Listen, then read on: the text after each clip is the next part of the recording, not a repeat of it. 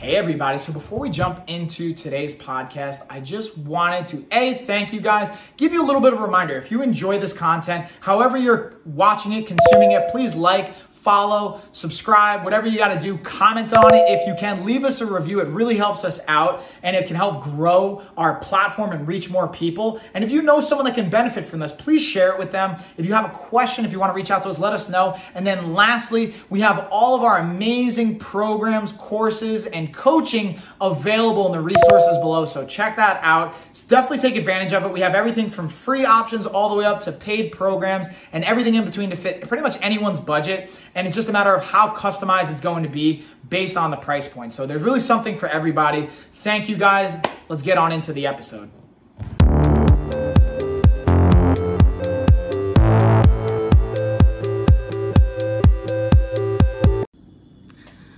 Cheers, y'all.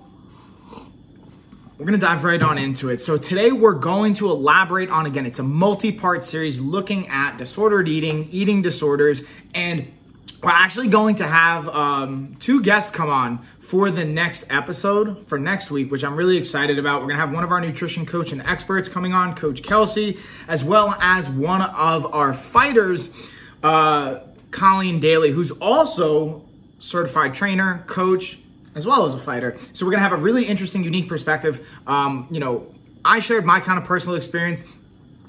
Coach Chuck is going to share his experience throughout this journey as well. And we wanted to also have a female perspective from both a fighter and athlete perspective, but honestly, just from like an in general fitness perspective. But today we're going to be looking at a combination of both if you yourself are having some thoughts around, hey, I might honestly have, I can relate to these symptoms, I might have an eating disorder, or I do have an eating disorder, what do I do?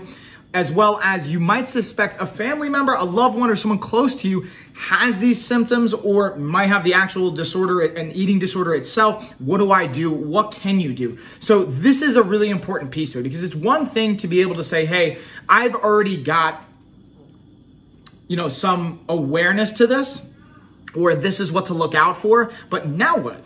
That's that's always the big thing I always talk about from a business, from a personal perspective, from everything in my life. It's not just enough to have the variable, the question, the problem, the, the initial aspect, but we also want to have an actionable step, a solution, or something we can do in, in next piece to it. And that's what I wanted to hit you guys with today and bring that kind of home. And with that being said, what we'll look at is first, if it's a loved one in mind, if it's someone close to you in mind, if you're a parent and this might be a kid that you're thinking about, and I'm gonna again add in just a little story really quick, and then we'll go into like what's next and what you can do about it, and then we'll look at just ultimately some of the actual risk factors and predispositions to this.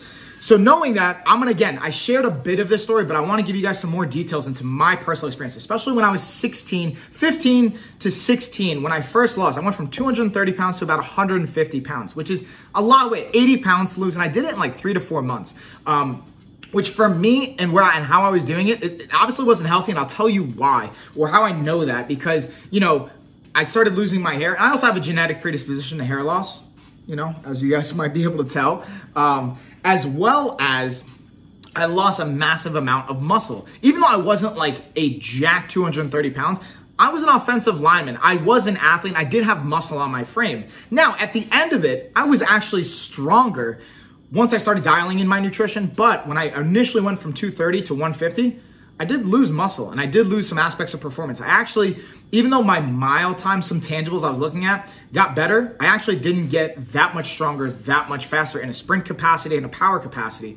So what I ended up doing is I basically went from eating, not knowing how much I was eating to tracking my calories, eating around 2,000 calories a day, training twice a day. I would run every single day, six days a week, and then I would weight train pretty much five, six days a week. Then during baseball season, which was the whole reason I lost weight in the first place, I would do that and then I would still train. So I was doing two to three sessions a day. And again, that wasn't healthy. So I thought, well, I'm eating 2,000 calories. That's like, you know, based on my calculations on what my basal metabolic rate is and where I should be at. But I wasn't factoring in how much calories I was burning with exercise, how much I needed as a growing teen. And then ultimately, here's the thing I saw symptoms of, I started losing my hair. One of the other ones is I stopped basically growing, honestly. I, I was you know, six foot at the time. I'm still six foot, but you know, based on all like doctor projections and, and genetic history of where my family was at, I was probably supposed to be like six two, six three. And again, tests aren't always the most accurate, but based on that information, I was like, oh, I obviously sacrificed things that I wasn't thinking about at the time and started creating a potentially really unhealthy behavior pattern. And then my family started getting suspicious. Like I remember there was times my aunt would follow me to the bathroom to see if I was throwing up or she's like, don't flush the toilet. I want to see, you know, and like maybe the way to handle that wasn't the best. Like that was a little bit of embarrassing, but it was because they cared. And then my family actually sent me to a nutritionist. They got me a strength coach and my strength coach helped me tremendously and my nutritionist helped me tremendously. I'll be honest, I was very apprehensive to even eat more than what I was doing because I was like, oh, well, I want to see weight. I wasn't actually checking my body fat percentage. And my strength coach, shout out to John Furia and the team at Acceleration Sports Training in Deer Park, Long Island, New York. They're still there. They actually have a second location now. Um, they're a massive, uh, in my opinion, influence into where I've gone in my life path. And, and, having a professional is huge. And even my nutritionist was helpful with putting that. But honestly, my strength coach was the most influential, um, just because of the relationship we had. So I say all this to say, for the families out there, for the loved ones out there, for the friends out there that might be concerned about one, we're going to dig into, you know, how you could potentially start to handle this. Again, I'm not a psychiatrist, I'm not a doctor. This is just some things I'm pulling, and then I'll put the resources and references below from eatright.org, from different types of government agencies and like accredited organizations that you can pull from that have a gold standard around this, as well as, again, the risk factors at play. So, one, if you are concerned that a loved one might be kind of embodying these symptoms and signs, first, try to be mindful of what are you doing right off the bat. Meaning, like, are you talking about dieting? Are you talking about in yourself, like restricting your own foods? It might bring light to some things that you're doing that you didn't even think about. You didn't even realize, like, hey, I'm dieting. I'm on a diet right now. Those words can be trigger words potentially. I'm not like a huge fan, honestly, in our culture, in our society right now, with like, hey, everything's a trigger word and all that, but it is something important to be aware of. So that's first and foremost. What are the words you're using? And then what are you doing in front of that person? Are you like restricting your calories? Are you forcing yourself to exercise? Is it something that you might even have a variable to deal with as well? That's one. Two, have a conversation with them. Just talk to them. Not even saying, hey, I think you have these things, but like, hey, how do you feel about your relationship with food? Or I'm, I'm just curious, like, what do you like about food? What do you like about exercise? Like, try and just have an open conversation, have an open dialogue. And that's what I'm doing. And our team wants to do with the content we're putting out this month and in general always, but specifically with this topic, is create a dialogue pull back the curtain a little bit on this and create a transparent perspective where like hey you're not alone.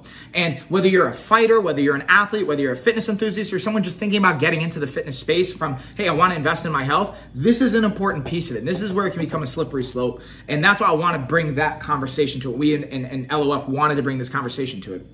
So that's number two. Have that conversation. Number three seek help when appropriate. Meaning, if you have a kid that's under 18 and you can talk to their doctor and have that conversation, talk to their doctor. Be able to say, hey, I'm concerned about this. What do you think?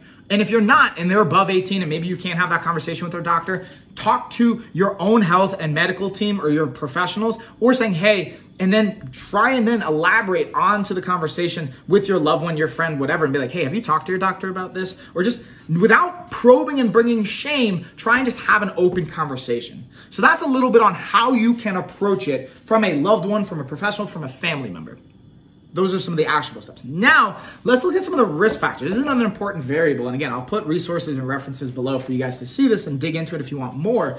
Some of the risk factors that may kind of contribute to this is having already other types of mental mental health disorders and conditions for example anxiety depression obsessive compulsive disorder that can start to feed these types of behavior patterns also another one is family history again going back to like hey does someone else in your family or you or someone related close to that person have their own experience with disordered eating or eating disorders. And that's why I'm at this point in my life having two daughters. I have a three year old and one and a half year old, or just over one and a half. I'm very aware of the words. Me and my wife talk about this all the time. What words we use in front of our kids. And honestly, I have a home gym. This is what I do for a living. So I'm very um, even well versed in this space. And even I still have my own concerns or trying to be aware of hey, are we we being mindful of this? And I don't want them to have shame with their body. I don't want them to feel like they were force fed or they have to stop eating or things like that. And there's a balancing, a fine tuned balance that we have to explore there. So, family history,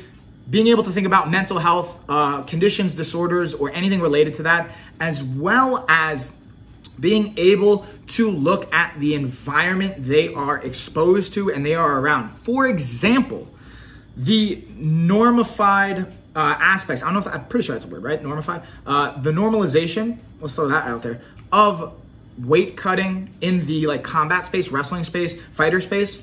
It's everywhere. And I'm not saying that you know maybe we still have to cut weight for a fight, but how we approach it becomes important. So look at the environment. If your kid's wrestling, or if you have like for example, Lena's in dance, right? And one of the things that I'm always aware of is in athletes, especially for for females, is the potentiality of body image shame or for wanting to fit this certain image and the pressure that can come from peers. Like I have a friend of mine that talks about his daughter is in dance and is like into the theaters and, or into theater and into like that entertainment world and the pressure that comes from the peers of like oh well like look at their body they're too big or like I want to be skinny like this person or that's why they're successful or whatever's going on there that's a massive component so look at those variables and keep that in mind so even if you haven't noticed or you haven't even thought to notice for the symptoms look at the risk factors around what could be going on and then simultaneously look at what you can actually do and even beyond the peer the loved ones if this is you and you're relating to a lot of this stuff know again you're not alone. I'll say this in every single piece of content we put out, especially around this topic.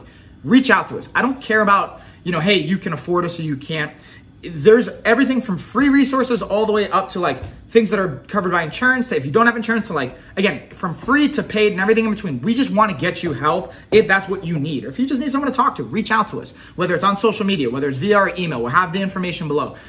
Just let us know. We don't want you to struggle through this alone because I know what that's like. To be very transparent with you guys, I remember there were stages of like I felt very alone with that and in that dynamic of I can't talk to anyone about this or I don't know how, who to talk to about this and that uncertainty can be really really detrimental and especially this was in you know 2002 2003 2004 so the internet wasn't the same I still had the internet so but it wasn't the same there wasn't the same kinds of information and, and, and things that put out there so that's why I want to make sure I'm putting this stuff out there to help support so with all that being said Again, I'm gonna keep it very simple, very effective, hopefully for you guys. Hopefully this was impactful. And again, if it was, please feel free to let us know too, whether it's in a public space with the comments and chats, things like that, or in a private space like DM us, email us. We wanna know if this is helpful. I wanna make sure that I'm tailoring and catering things to you guys that has an impact. With that being said, that's going to do it here, y'all. I appreciate you guys. We'll be back again next week. We're going to have more stories, more insight. Again, make sure you're following if you're not already. And cheers, y'all. So I just wanted to say thank you guys again for watching, listening, consuming that episode. If you guys enjoyed it and you haven't already, please like, uh, please comment. If you haven't reviewed, please leave a review. If you haven't followed or subscribed, please do that as well. Again, it tremendously helps us out. And then just a quick reminder, if you guys want more resources, we have them below. We have our programs, everything from free all the way up to paid and kind of everything in between. Dial in with the customization, and we have more information on different programs and resources in our newsletter. So if you haven't signed up for that, do so below. It's free. And that is it, y'all. See you on the next one.